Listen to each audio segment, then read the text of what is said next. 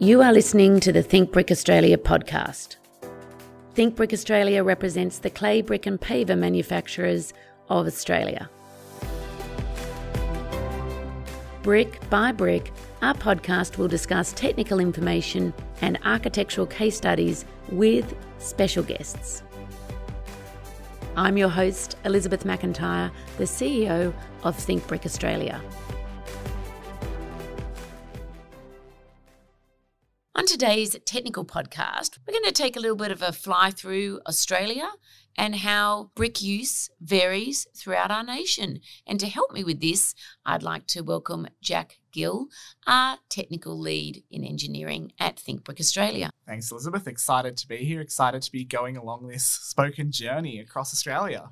So, look, let's maybe start where we're at on the east coast in New South Wales. What do we normally see with regards to brick in New South Wales and its use? Definitely. So, we see a bit of a mixture in New South Wales and a bit of a sort of play around with the different walling systems we have. So, I think it's important to start by sort of going over the main brick walling systems we might have and that we might actually see That's specified. a good idea. Yep, yep, that's a good idea. So we've we've got our brick veneer homes, and essentially, if anyone's been listening to episodes of our podcast, they would know that these are a system with a single leaf of masonry, as well as a structural stud frame um, that actually supports the structure, um, and that's really popular here in New South Wales.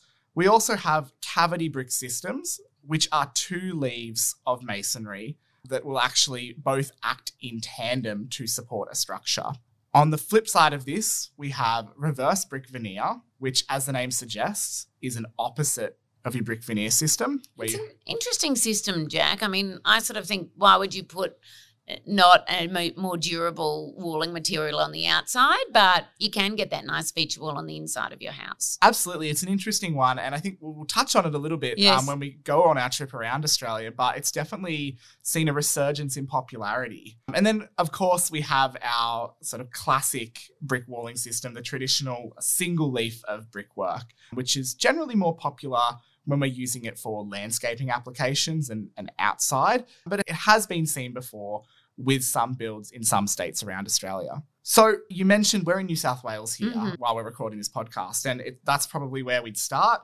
And as I mentioned before, brick veneer, incredibly popular here in New South Wales. It's been popular for the last hundred or so years, if not more. I mean, we see that a little bit in our Federation style homes. But I think a lot of that's also owed to the thermal mass of bricks and, and how that sort of fits into why it's specified in New South Wales. And to sort of bring that back into our journey across Australia, we then might actually go to Victoria. I think that's probably a good place to sort of that's a good place to to travel on down to. But I think before we do, one thing that I want to mention around the sort of single leaf cavity is normally on the east coast there's a real impatience around getting things done. So typically the tolerance for people building a house in New South Wales or getting renovations is much less than in other states. And one of the reasons that brick veneer became popular was that it was obviously faster to construct, and particularly with some of the shortages we've had over the years of bricklayers. I think that's what really sort of put these two factors together to give us the result of the popularity of brick veneer that we do have. Yeah, definitely. I think knowing that you can put up the structure so quickly by having that structural frame and the bricks just makes for a more efficient build. And we're seeing the rate at which houses are being built, particularly in our eastern states. It, mm. it makes sense. It does. And and that the same relationship I think can be held for Melbourne and for mm. Victoria as well. I mean, we obviously have a similar sort of mindset where we're trying to put these builds up really quickly and we we have that impatience. But the other thing to think about in Melbourne when we're looking at the characteristics of bricks are their thermal mass. Obviously, Victoria is further south than us in New South Wales. It's a little bit colder. it's a little bit colder, which is why, again, bricks are an excellent choice for that environment because you get that thermal mass, but you also get that efficiency of having the brick veneer and having that, that frame that you can put up really quickly. And and look, if we're looking at New South Wales and Victoria as a combination, I think you can say that we also have, where we're quite blessed in these two states, um, historically, we have a lot of forestry coverage compared to the rest of the nation. And that makes sourcing the timber, which we commonly use for these frames, for these brick homes, a lot easier to actually deliver to site. And I think as we go around the country, we'll sort of see that change and, and how that influences which systems we might actually use for our homes. Also, I think there's probably a little bit of an imbalance in, and brick is very popular in Victoria. And I think I just know from some of the architectural interviews that we've conducted on the Think Brick podcast just around the cultural influence of merchant builders really early on that used this brick and used it in an exposed way. And I think that that we've seen that impact sort of remain in Victoria. And I think that's why, even though there's a heavy use of brick veneer there, you've also got quite a, a, a density, pardon the pun, of brick. yeah, definitely. And look, we still see, I think every single year in our awards, we see some great projects continually coming out of Victoria. Always. And, yeah, and continuing the tradition, I would say. Love it. So we're going to go from cold now to really, really hot. What happens in Queensland? Yes, it's really, really funny you mentioned that, Elizabeth. We were just talking about the, the merchant builders of Victoria and the traditional popularity of bricks. In Queensland, I think it's a bit of a different story, isn't it? It is very different.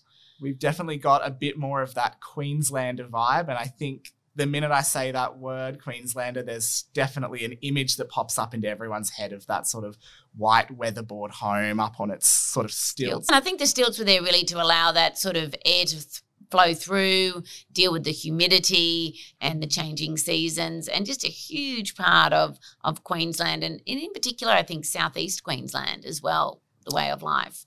Yeah, definitely. I think it's it's really reflective of the the culture, but also the climate, as you mentioned as mm. well. But just recently, I would say we've seen a bit of a, a return of brick or, you know, a, a, new sort of style of homes in Queensland with brick, which is really exciting to see. And we've seen the rise of the Breeze Block, which is another masonry product, but that has also been very, very popular. And I think we've also seen Queensland probably follow down an architectural path of a little bit of Palm Springs, sort of drawing on that inspiration in terms of how they're using brick. A lot of white brick in Queensland. Yeah, definitely. I think it's a lot of, you know, trying to bring that sort of cross between the Queenslander aesthetic and maybe some more of the traditional styles you might have seen in New South Wales and Victoria historically. So it's a really interesting place for brick. It's a really nice hybrid ground, but I think, as you mentioned, we're seeing a lot of different and quick developments in Queensland for brick homes. Mm. So, before we go to Western Australia, we never want to forget about our friends down in South Australia. What interesting things have they been up to with brick down there? Well, Elizabeth, we were talking about reverse brick veneer before mm-hmm. and talking about the resurgence of its popularity in Australia.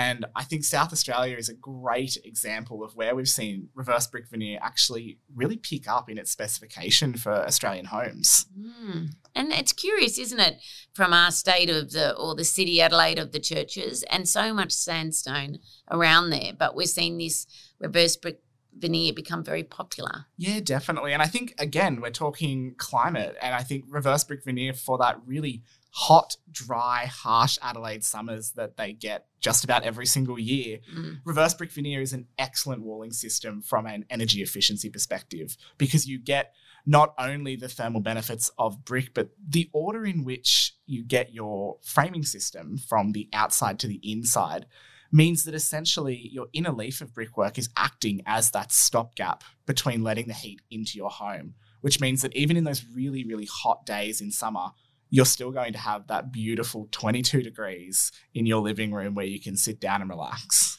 So, talking about extreme temperatures, we do end up in Western Australia. And there's a lot of factors here that have really contributed to why I refer to it as our brick heartland. Can you talk me through some of them? Yes, definitely, Elizabeth. So in Western Australia, what we see is we see, as you mentioned, the heartland of brick. We see double brick or our cavity brick systems that I mentioned before. And there is a lot of reasons why we've seen this sort of trend continue. It hasn't really died off in Western Australia, even as we see brick veneer pop up and become more popular in our eastern states. West Australians just love their brick. And I think, you know, it's the only state when you think of construction whereby not it's not only double cavity brick, but internal walls are also brick. And that means that when you're building a house, the bricklayers really do get to set the whole frame of the house, which is very, very different to what happens in other areas of Australia. But you were going to go on about why they love their cavity brick. Yes, definitely, Elizabeth. I mean, as as we said before, it's you know Western Australia is Australia's largest state, and and you know we've got a couple of different climate factors that we need to consider when we're talking about why cavity brick is so popular. The first one I would mention is obviously the heat. Western Australia is again another one of Australia's hottest and driest states, meaning that they really need to use materials that have those inherent energy efficiency and thermal benefits. And as we've mentioned continually on this podcast, brick has all of those characteristics and it allows homes to retain that comfortable temperature throughout all seasons.